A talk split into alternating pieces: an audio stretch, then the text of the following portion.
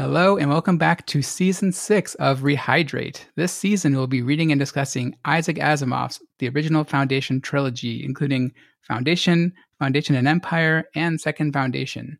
This is season six, episode one The Psychohistorians and the Encyclopedists, covering parts one and two of the first book of the trilogy, Foundation.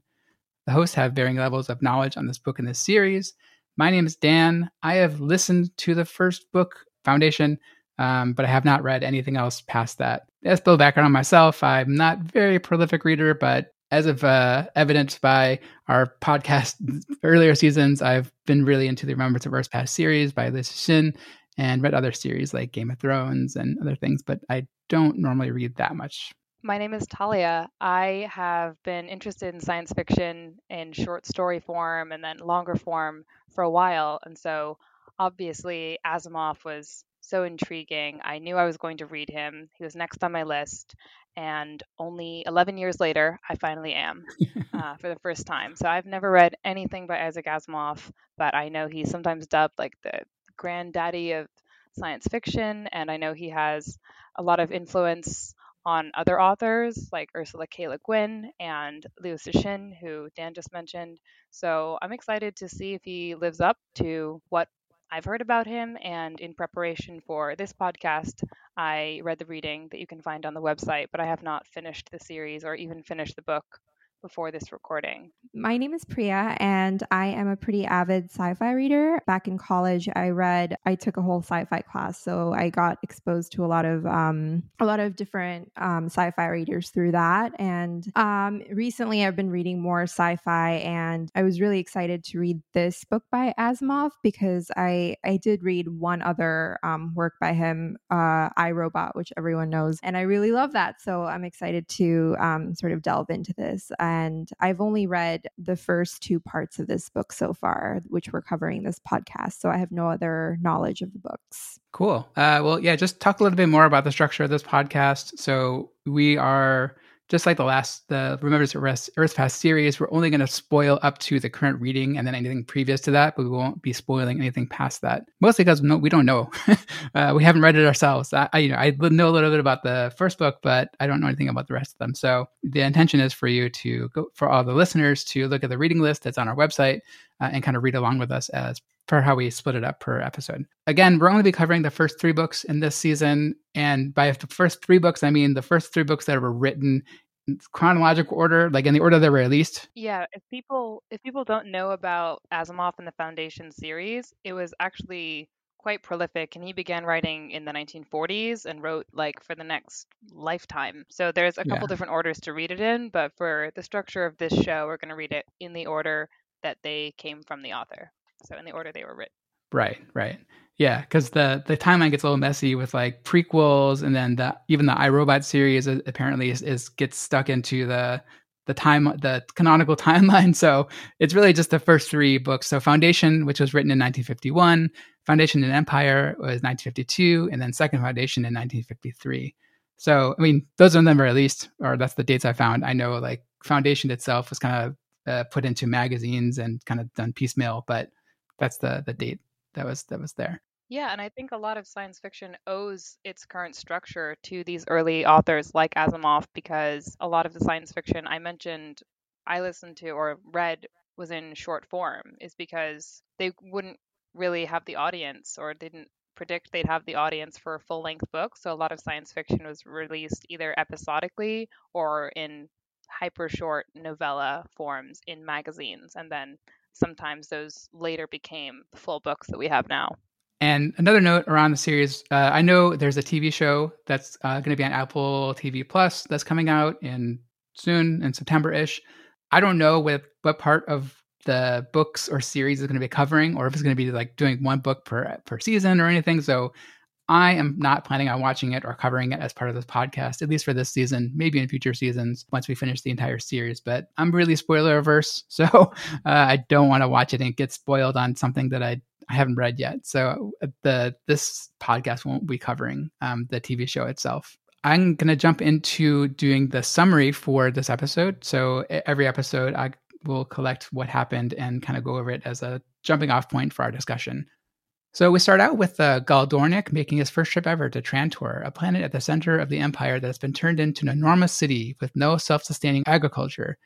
He's there to meet with Hari Seldon to work on a mysterious project. The project is made even more mysterious when Seldon's reputation as a raven that portends doom is revealed ahead of his meeting with the man himself. Seldon appears in Dornick's hotel room and confirms that he does foresee doom, but not on intuition, but based on a complex mathematical formula that is developed that could predict events into the far future that he calls psychohistory. These predictions do not sit well with the Empire, as they put both Seldon and Dornik on trial and are questioned about Seldon's predictions and intentions. Seldon says psychohistory predicts not only the destruction of Trantor, but the fall of the Empire itself. Seldon proposes that the chaotic era following the fall of the empire can be reduced from 30,000 years to just 1,000 years if they allow him to form a group that will compile the sum of knowledge into a single volume, or maybe multiple volumes. The advocate is skeptical, but ultimately agrees to let Seldon form his group, exiled to, remote, to a remote planet named Terminus. This appears to be a setback, but according to Seldon, it was all within his predictions. Fifty years later, on Terminus, work has continued on Encyclopedia Galactica, with the Board of Trustees holding the real power on the planet. Meanwhile, its first mayor, Salvor Hardin, pleads with the council to take action regarding the recent takeover of the sector by Anacreon, leaving the planet without access to any resources. The board is hesitant to get involved with politics and instead wants to focus on its work. They receive the subprefect of Anacreon to gauge their intentions. Anacreon intends to tax Terminus despite its lack of ability to pay taxes and their status as directly appointed by the emperor. Since there are no resources, the subprefect instead agrees to, that they give up land on the planet instead. The conversation is stalled when it's insinuated that the planet possesses nuclear weapons, while the knowledge of nuclear power has been long forgotten by most others in the galaxies, including the Empire. Lord Dorwin, a representative of the Empire, arrives to make an arrangement with Anacreon, but after it's ratified, it's found that it's essentially toothless and cedes all power to Anacreon. The board is still hesitant to take on any political action, and Mayor Hardin plans a coup to seize power of the planet. The board instead waits for the anticipated message from Seldon himself that is to come on the 50th anniversary of the founding of the Foundation. Seldon's message does appear and informs them that the entire mission of the encyclopedia has been a fraud. He says that the Foundation will face a series of crises to which there is only one inevitable path, ultimately leading to the fall of the stagnating empire and founding of the Second Empire by the Foundation. Hardin is given control of Terminus and asks what the next move is, to which he replies, It's obvious as hell. so normally I read the characters, but does someone else want to do it? I talk a lot in these things. So I don't know how any of them are pronounced, but I'll take it. You know, it's, it's interesting that like the I think these characters are harder to pronounce than any of the Liu Cixin ones because like even even though they're all in Chinese, like I think these are harder because like they have no basis in in English or you know, have some basis in English, but not you know I my my remedial Chinese was able to get me through a lot of the remembers from the past, but these are you seem to have like very little basis in reality. I think that's the problem. Perfect. So no one can correct me. So a lot of characters are introduced, so we'd like to level set by repeating them here with short descriptions. Hari Seldon, the founder of psychohistory. Gail Dornick, a mathematics PhD who takes a job working for the Seldon Project. Gerald, who meets Gail on the observation deck, actually an agent of the Commission on Public Safety. Loris Avakim, Gail's lawyer. Linge Chen, Chief Commissioner of Public Safety and Judge of Seldon's trial. Lewis Pirenne, Chairman of the Board of Trustees of the Foundation of the Encyclopedia Galactica on Terminus. Salvor Hardin, the first mayor of Terminus City. Anselm Hotpodic, the sub-prefect of Pluma and envoy extraordinary of His Highness of Anacreon.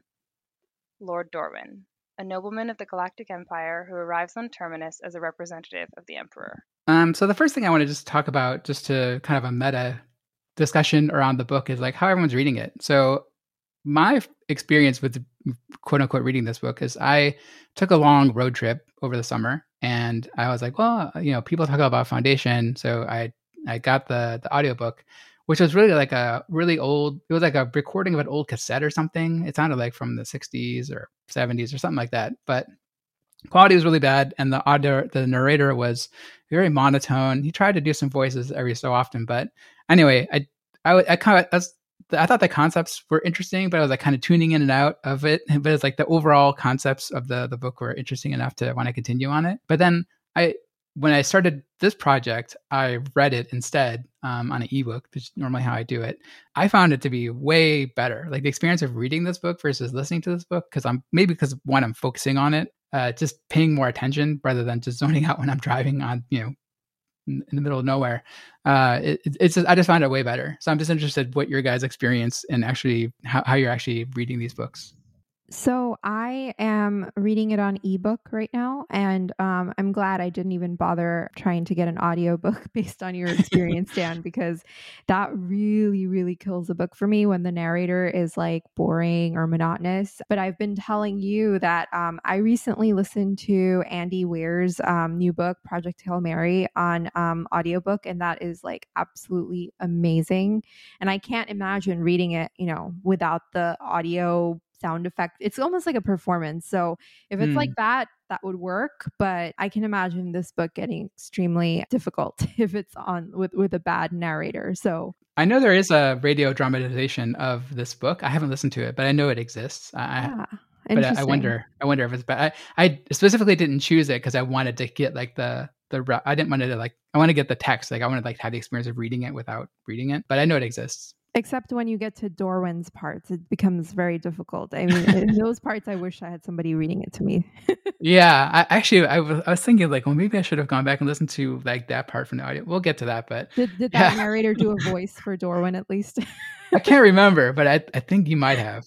The only sound to break the short silence that followed was the clicking of the lid of Lord Dorwin's snuff box, and then he put it away and said, "A great achievement, this encyclopedia of yours, Haddon."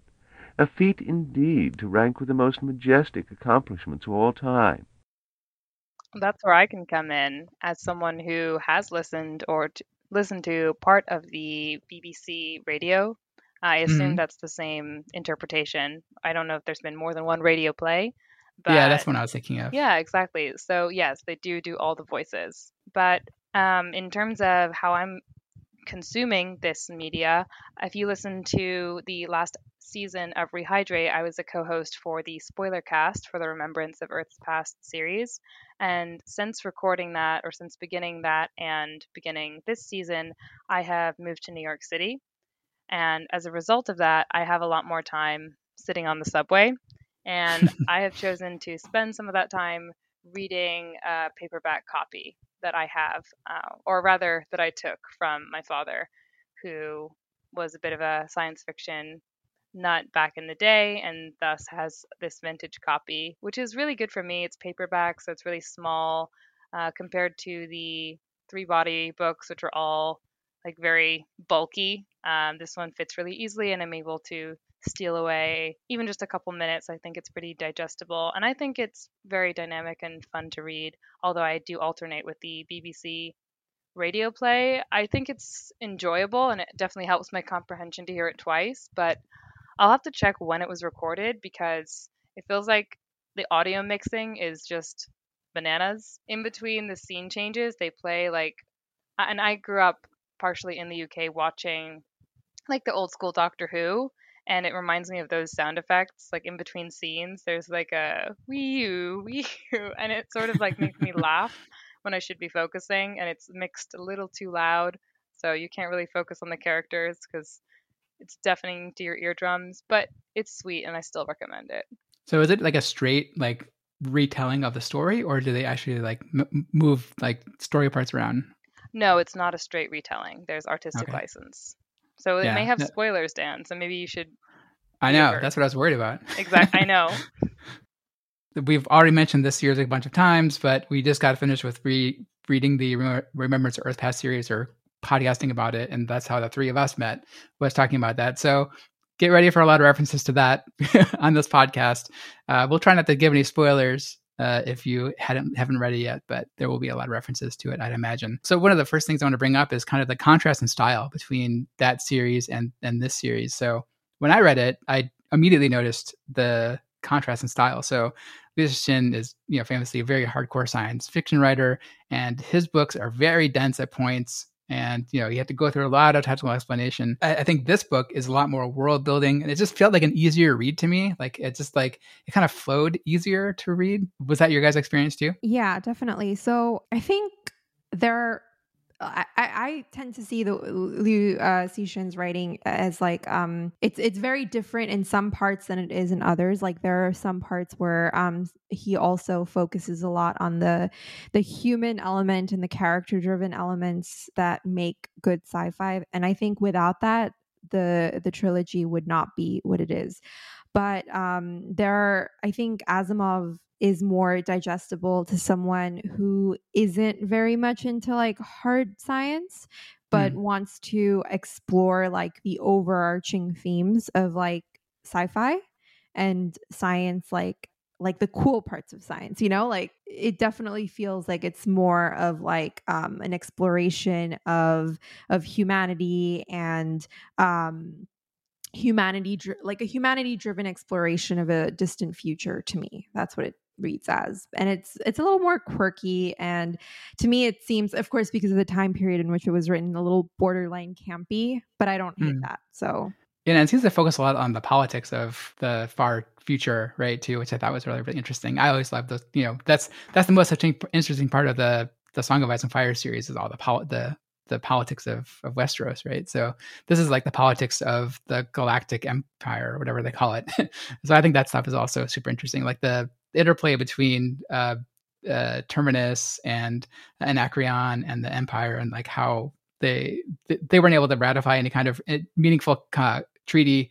Uh, all that's all those interplays I think are super interesting to me. It's also interesting how it seems almost like a very archaic system in in some ways because you have like empires and emperors and like um it doesn't seem like what you would expect from a futuristic world um so that just the way that it reads is is is interesting and the politics seems antiquated but you're like thousands of years into the future yeah, I mean, it's possible that was a deliberate decision, right? Because like they're trying to show the kind of fall and the stagnation of that empire uh, mm-hmm. uh, being predicted. You know, right. similar to like I thought the same thing. Yeah. Yeah, similar to like Rome or something, right? In like the late stages of Rome, how they had an emperor and that that was you know stagnating and falling, and eventually did. So I think that's probably parallels there. And then the uh, foundation is probably more science. They probably want to found the the the new second empire based on science, right? And and that kind of thing. So they I think that's probably probably intentional. How about how, how do you think? What did you think of uh, the difference in styles? I really liked Priya's assessment um, because it seems so grand. I noticed things I think on a smaller scale as we were going through the summary. For me, I think it was maybe 50 pages into the book where I got my first aha moment. It was hmm. like the the first turn was being exiled to Terminus and then them sort of like cheering and rallying, like, yes, we were right. we got the right place. And that sort of built my trust in the narrative. And I was like, oh, I guess, you know, this can be predicted and this is a fun place to go. And I think the next turn also happened in the first part of our reading, where in fact the entire project that we've sunk all of our hopes and politics into that's also a scam. We're not actually right. here on the edge of the empire um, to build a an encyclopedia. So I think those two things really pushed the narrative forward for me because both of those happened before we hit, you know, 100 pages. So for me, it moved very in a very lively manner where you know my thoughts on the three body problem i think you could pretty much skip the first 80 pages so that was my that was my opinion it gives me hope to know that it just gets better because I was um, struggling a little bit with the with the political dialogue of this. Um, but another observation that I had was um, the Encyclopedia Galactica excerpts immediately reminded me of um, the excerpts of uh, past outside of time that are interspersed through Death's End, and it almost made me wonder if like Liu was kind of emulating that particular style. I, I, it's not like a new style or anything, but like it just read very similarly to me, probably because I just recently read Death's End. Right. Yeah. yeah. Yeah. Like the, the excerpts from the book that was written in the future, right? That are now contemporaneous, talking about like the events that are happening. Yeah. That, I would be very surprised if there wasn't at least in the back of his mind, you know, sort of. I uh, think it, it's just yeah. a it's a tool that works. Like I love reading the Dune series and finding like, oh, here's a Bene Gesserit journal. Like happens to thematically resonate with the next part. You know? Yeah. Yeah, I think I mentioned this on some other episode too, but Watchmen also has similar stuff where at the end of every episode or every comic, they have the kind of more world world building, contemporaneous like news articles or you know some kind of biography or that kind of thing. So, I, I think one of the things I was thinking about when I was reading this is like I'm gonna I see a lot of like what I think is like references, but actually they, this might have like pioneered them, right? Like this is written six or seventy years ago now, right? So like these might have the the this might have been the first actual like the the first the first kind of implementation of that kind of structure. Uh, I don't know. I, I haven't read much sci-fi previous to this, I so like we I need our if he, readers to educate us because we're yeah, yeah, in the dark.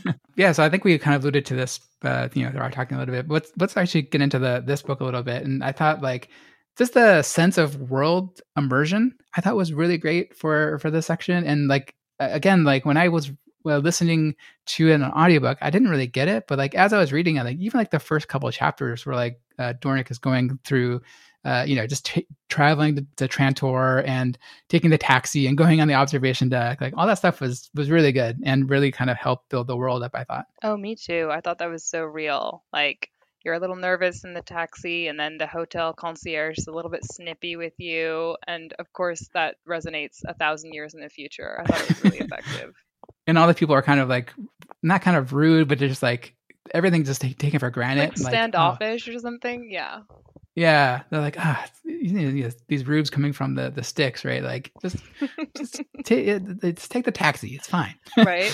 I, I don't know if I'm going to get into it later, but the the one thing that did I did not uh, fully appreciate, I think, about, about the world immersion was the affected speech of uh, Lord Dorwin. You know, it was interesting for a little while, but after a while, it's just like really hard to read and hard to like decipher like what he's trying to say like you know converting all the w's to r's it reminded me of the the scene from uh, life of brian with the roman emperor if you guys seen that I thought you were gonna say the Princess Bride. I feel like I've heard that exact same speech pattern at some point. I could hear it in my head, but like I couldn't, I can't quite recall like who, which character in what movie have I heard who talks like this. But um, I was also thinking about like how painstakingly difficult it must have been to write because like that can't be easy. no no yeah they, they didn't have like switch and replace for like w or to r to w right that time you had to like probably type oh it out God, or write it Yeah, but it's not just the uh, that's it's not just like a simple swapping of the W's uh, the R's with W's. It's just it's Yeah. just he has he has written everything phonetically and it's just I I I when it slows me down in my reading I'm like ah yeah I think that we've had like uh, I think it's called rhotacism, like that speech impediment with the R's to W's in media before. So it didn't really bother me, and especially when you hear it in a radio play, it's just like very easy. It's like okay, this is how the character speaks. So it didn't stop me, but sometimes like if I try and do the reason I can't really read fantasy is because in the first like 30 pages, the author is splashing out like all these words that he's made up. And like, Hmm. of course, he's made up Elvish and he's made up Dwarvish, and I need to like sound my way through them. And it feels like it's not to any point. But since this is just English that's been altered, it wasn't wasn't so bad for me. But I'll be interested to see if that's like polarizing. Hmm. Talia, are you revealing in this moment that you are not a Lord of the Rings fan? Um, no Because we're comment. We're treading into some dangerous waters here. All right, cut the microphones. oh yeah man that, you're, you're ruining season 12 of rehydrating I was a very big Lord of the Rings nerd. I was reading Very books adept, 11. Rhea. Maybe you can evangelize to me. We'll see. I had, uh, well, I mean, in your defense, I had no life when I was 11, and all I did was read Lord of the Rings and then watch the movies because they were coming out around the same time. So, uh, but I also, I may or may not have tried to learn Elvish. So, you're just let's Well, I not do rehash applaud that. that. I do applaud any linguistic attempt taken to that extreme. I mean, to come up with one's own language is like that's that's the OG um, linguistic genius. So I don't know. yeah Yeah, actually, like the Lord of the Rings books, I after I watched the movies, I, I hadn't read the books, but I, I, went back and listened to the audiobooks too, and those are actually good. Those were those were very well done audiobooks. I think you know I was able to follow the story because I, you know, like I said, I hadn't read them, so to be continued on the next yeah. podcast season, which will be Lord of the Rings. yeah, teaser, teaser for next episode.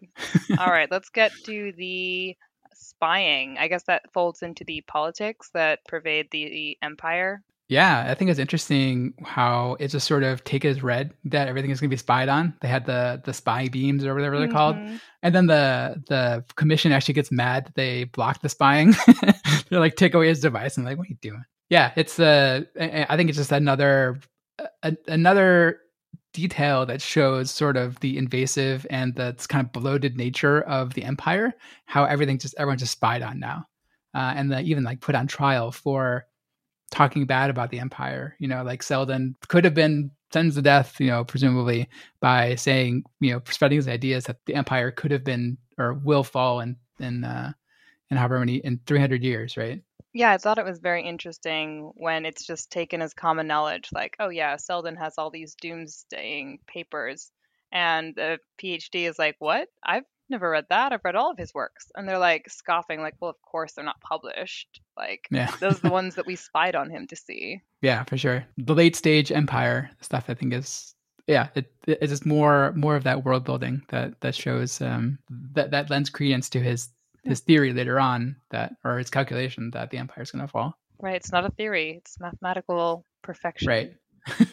his his psychohistoric thesis. I, I think there's a lot of those instances or just kind of ideas that the empire is kind of stagnating and they kind of put it they kind of sprinkle it through the the whole series or the these whole two parts right and kind of seeds it in your mind that that his prediction is probably going to be right or his his calculations are probably right. I think I, I, kind of try to list a couple of them here. So first, Trantor not being able to support itself with agriculture and not caring about it either, just like importing everything. And Anacreon not having nuclear power and probably no one having it, or even the, it seems like the Empire had it, but then they can't figure out how to fix it. Like no one kept up the knowledge.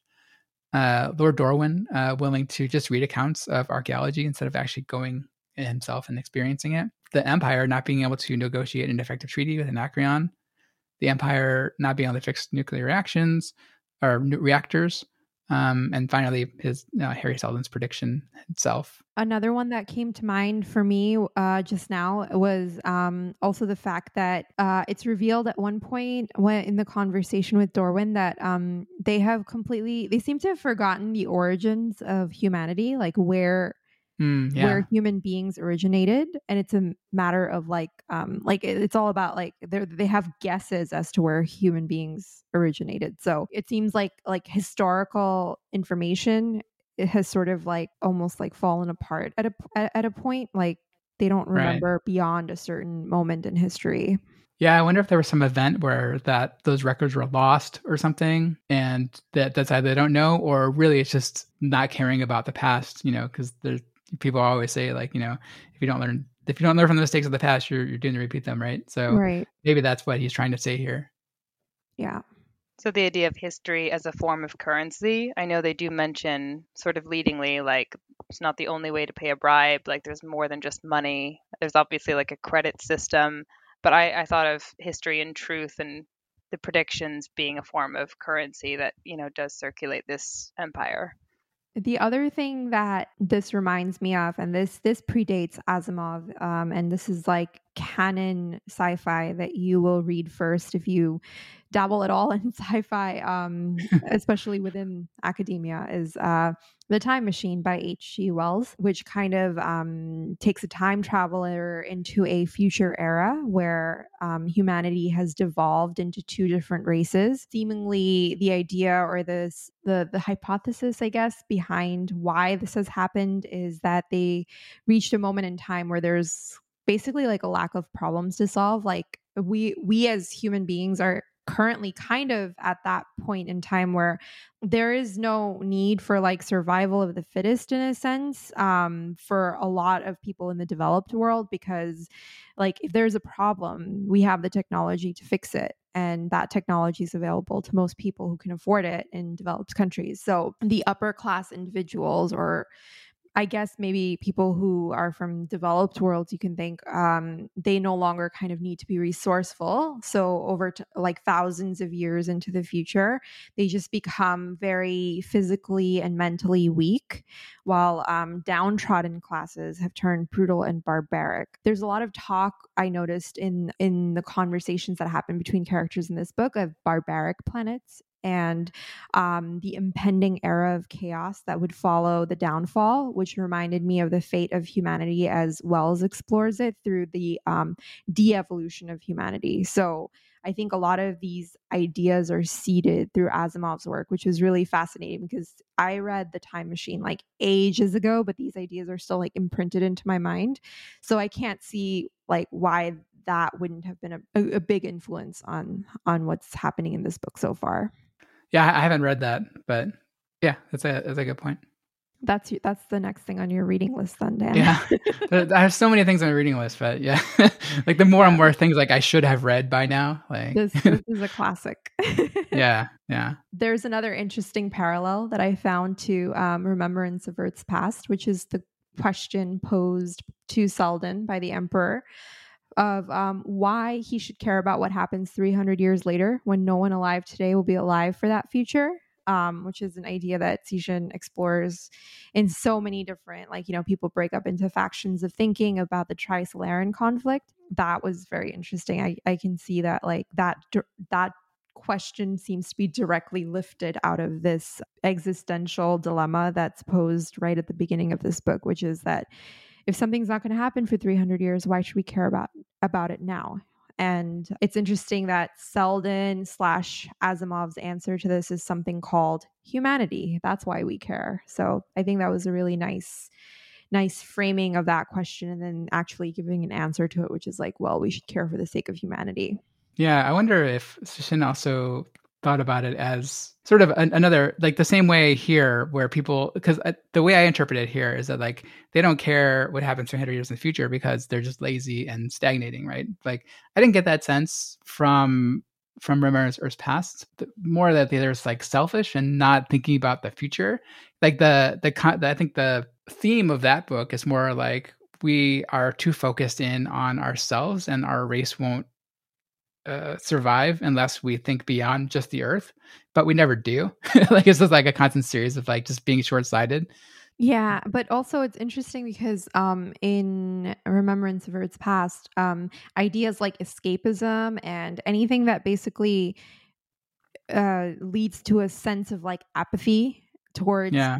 the like what's going to happen to all of humanity is almost seen as like i think it's he depicts it at one point as a crime against humanity. So yeah so it's, it's it's kind of like he is he is echoing this idea that's presented in this book a little bit at, at various moments. So yeah, of course yeah. since this is all very fresh in my mind i couldn't help but draw these parallels.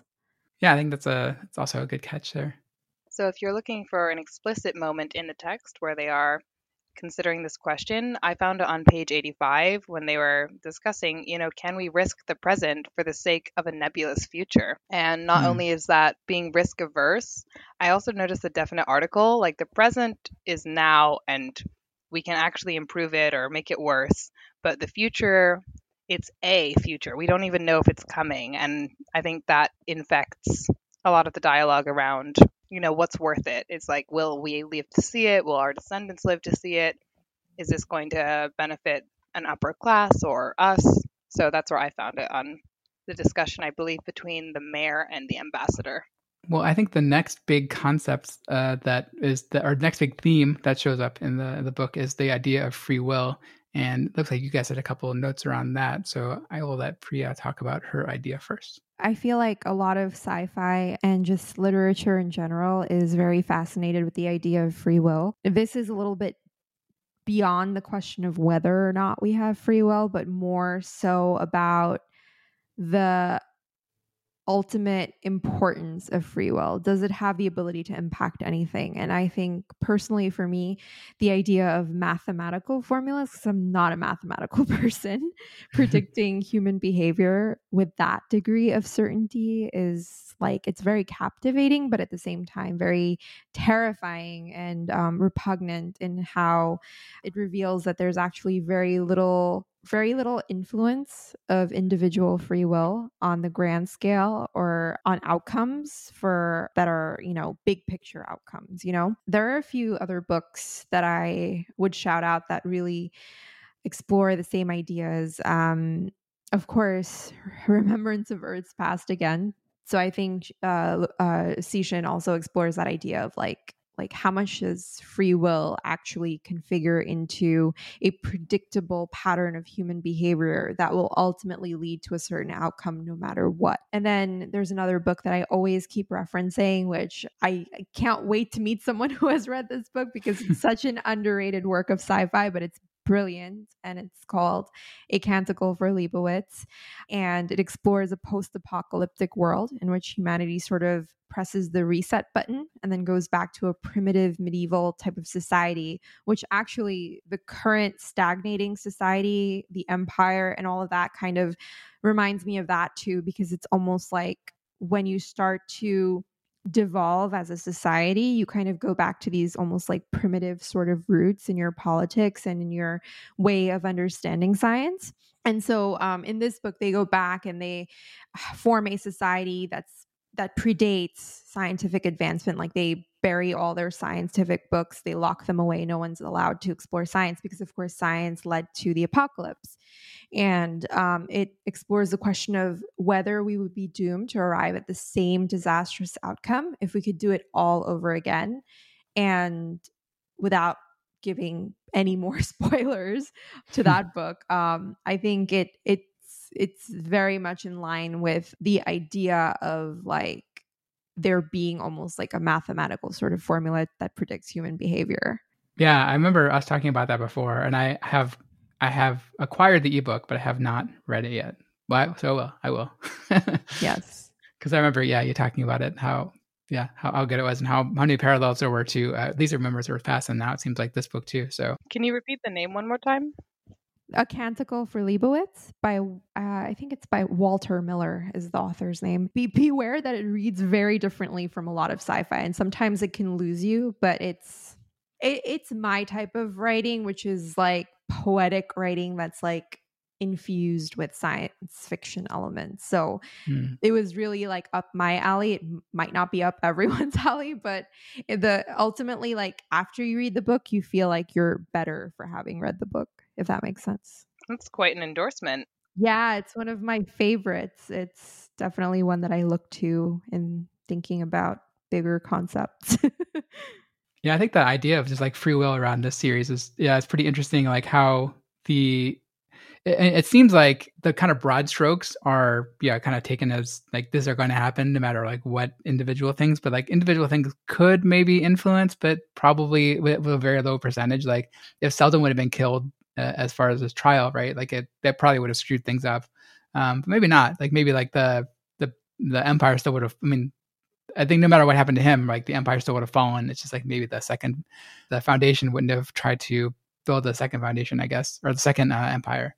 Uh, yeah. according to, according to calculations. Priya's comments made me remember, you know, other works of fiction, not necessarily science fiction, but you know, grappling with this concept of free will because it's sort of telling that, or telling about humanity as a whole, that you could refute something by saying, you know, that's an affront to free will.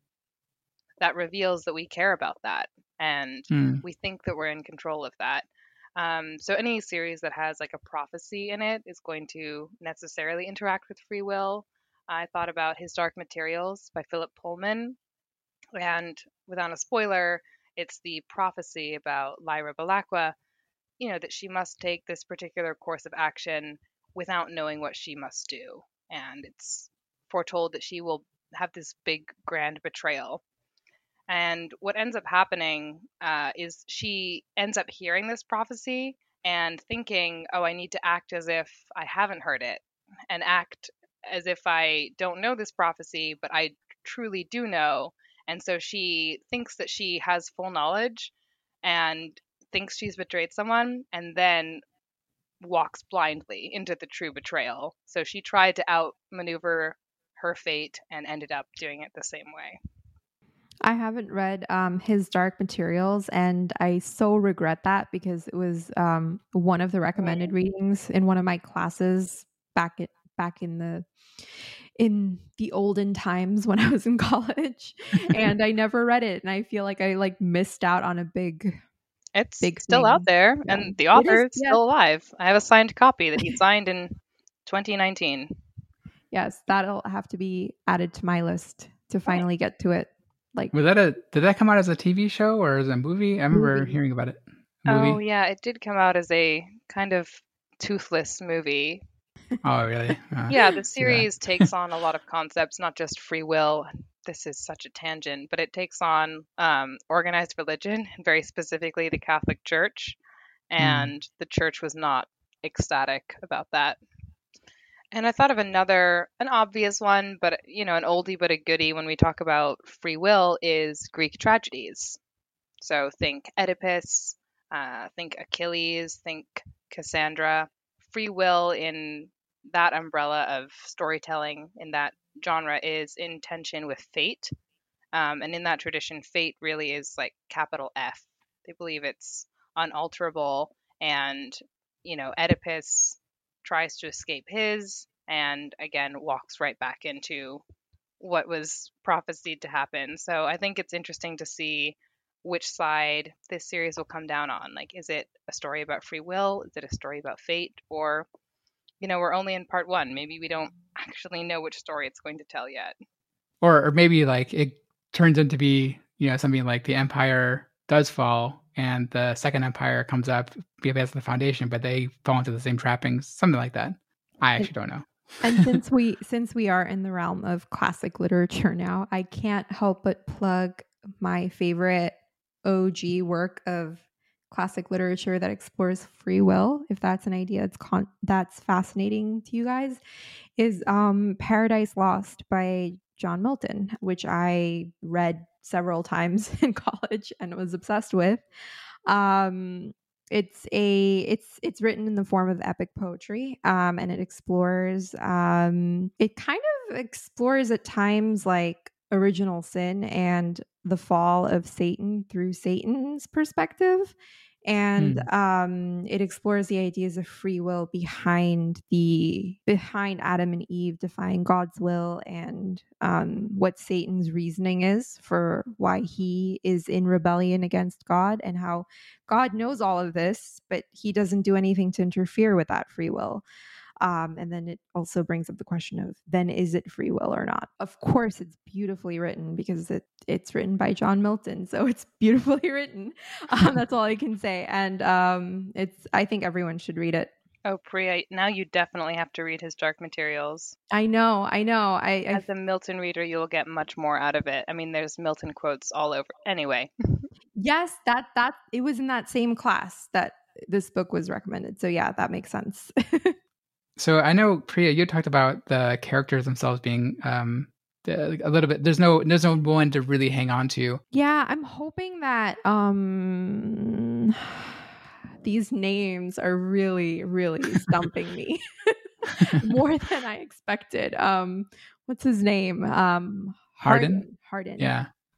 I'm hoping that Hardin becomes a character that we sort of um become fascinated by, but sadly up until this point I haven't encountered a single character that really piqued my interest. I was hoping actually at the beginning that Gaal Dornick would be that character, but he's kind of just he kind of just fell off the the story in part Yeah. two. So Yeah, because they jump 50 years in the future. so, right, yeah. yeah. But I was hoping that there would be like an old man Gaal Dornick in that 50 year future, but there was not. So Yeah. um I'm hoping they give us something. But it's it's funny because like I think that was a common complaint with a remembrance of Earth's past where we were finding like the characters weren't very compelling and then it wasn't until the second book that you kind of got Luo Ji who was like such a great character. So I'm I'm willing to hold on.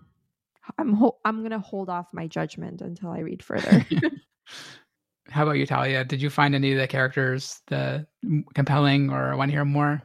Again, I have also been advised to reserve judgment because I don't think this is a spoiler because, like Dan mentioned, we don't know what's going to happen.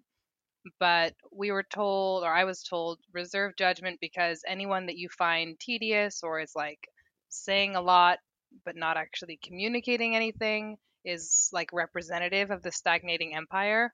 So Hmm. I do get this sense that like the stuff is right around the corner. And other than that, I think Hardin is the easiest character to follow. So I latched onto him. Yeah, yeah, he's seems uh seems the most competent, right? Like, as the other council members are kind of aloof and just like not caring about anything, and all the the representatives in Anacreon or Dorwin, they're just also aloof and just only care about power and you know keeping that power and not even caring about anything. So yeah, I think the Hardin has like the most easy to latch on personality. Yeah, and I also I think he's he maybe I was wrong. Like maybe he is he is the character who's compelling because he's he's kind of like he doesn't really he doesn't really care to be diplomatic. He's just kind of and which is weird because he's he's a mayor, he's a politician, so he should be diplomatic, but he kind of just asks the questions that come to his mind and and I think like the character of um I'm really thankful to you by the way for putting a character list in the notes because I keep going back to it to like remember their names. Pirenne, his whole his character's whole purpose seems to just express shock at what um Hardin has just said or asked of someone. You're that that's your clue that oh like he shouldn't be saying stuff like that, but he is. So I'm interested to see where he goes from there. I think Hardin is the most, like you said, confident, the most self assured. Like, I think there's that scene in his office where he like flicks and it's like, look at the motto, look at the board. And he has like, you know, this moment where all the other characters, they know, yeah, this is Hardin's thing. He says violence is the last refuge of the incompetent. So he's very Hmm, comfortable yeah. in his own, you know, outlook and his own morals. So it's easy to get comfortable. Yeah, that was a, that was a great quote. hmm I just hope they don't drop him like they dropped like all a bunch of other characters so far. Okay, well, I guess what are the things that you're looking for, uh, you know, going forward in the series? Like, do you have any predictions of where it's going to go? Like, I I'm gonna hold off because I I, li- I know a little bit more because I know about the, this book, but I'm gonna since you guys have only read up to this point, wh- wh- what do you guys uh, what do you guys hope that you Oh, we see? have the experience of being on the main show where Yeah. you know everything and we're just guessing. But like I said, I listened to it and kind of kind of zoning out a lot of times, so I forgot all that stuff that happens. But I know the broad strokes of what happens in the first book. Well, I don't know what's obvious as hell where we left off. hmm. So I don't really have very many guesses as to what it is because it is like what we've seen up to this point is very political in nature. So it seems like almost like it could go any way. I, I don't really have any guesses. I'm so glad you brought that up. The obvious as hell. I thought that was so cheeky. Yeah, it is very cheeky. Yeah, I'm not sure that you're meant to know what that means. Uh, like he gets it, and he's like, "Ah, it's so obvious. Like what I need to do." But I don't think that as a reader, because we don't know enough information at this point to That's the know moment on what's the TV show where one character brings everyone into a huddle and the camera pans Right. away. Yeah, there's gonna be um it's a nice cliffhanger to end this episode on um or this like, you know, this reading section on.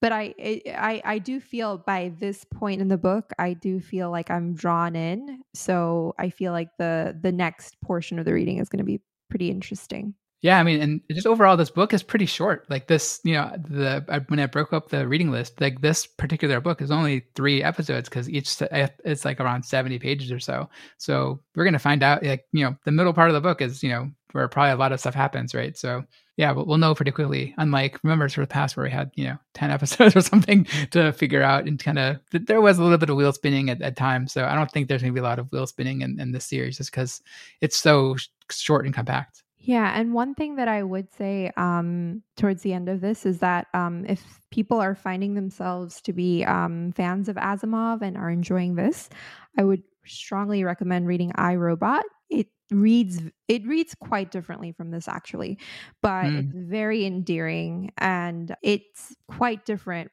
I, I don't think i've seen the movie the, the movie with will smith is that the one? I think so. I haven't seen it either.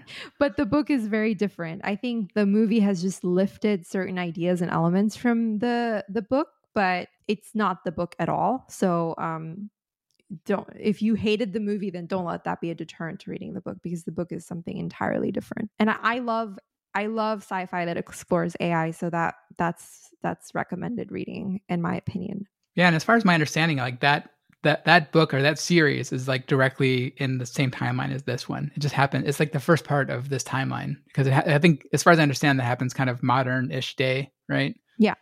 Yeah. Mhm. So like I think that eh, when I looked at like the the timeline of books, like that was like the first one, and then like the other robot series books happened, and then you know the Foundation books happened somewhere in the middle. I think there's some other ones after that.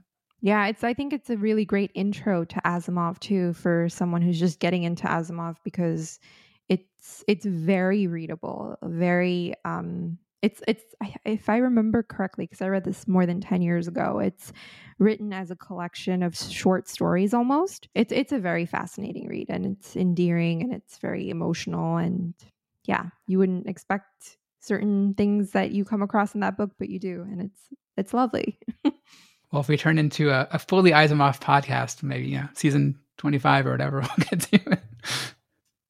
Yeah, I think I think what's I feel like what's compelling us to talk about all these other other works of sci-fi tangentially to what we're supposed to be talking about in this podcast is because I feel like Foundation sort of feels like a foundation for a lot of other scientific sci-fi ideas that came after it. So For sure. um so yeah it's always like I, I can always find myself connecting the dots to other books that i've read that have these similar concepts and ideas cool. Uh, Talia, do you have anything that you're looking forward to? No, you guys pretty much took it all. That's I agree. Cosign. Thank you very much for listening. Please check out rehydrate.space for release episodes, reading lists, pronunciation guides, and all the other information that we put up on there. Leave us comments by emailing us at rehydrate at fastmail.com or on Twitter at rehydratepod. Again, we're all newbies to this series, so any information that's not spoilery, send it our way, and we're happy to digest it and think about it in the context of our reading. And please join us next episode for season six, episode two, The Mayors and the Traders, covering part three and part four of Foundation by Isaac Asimov.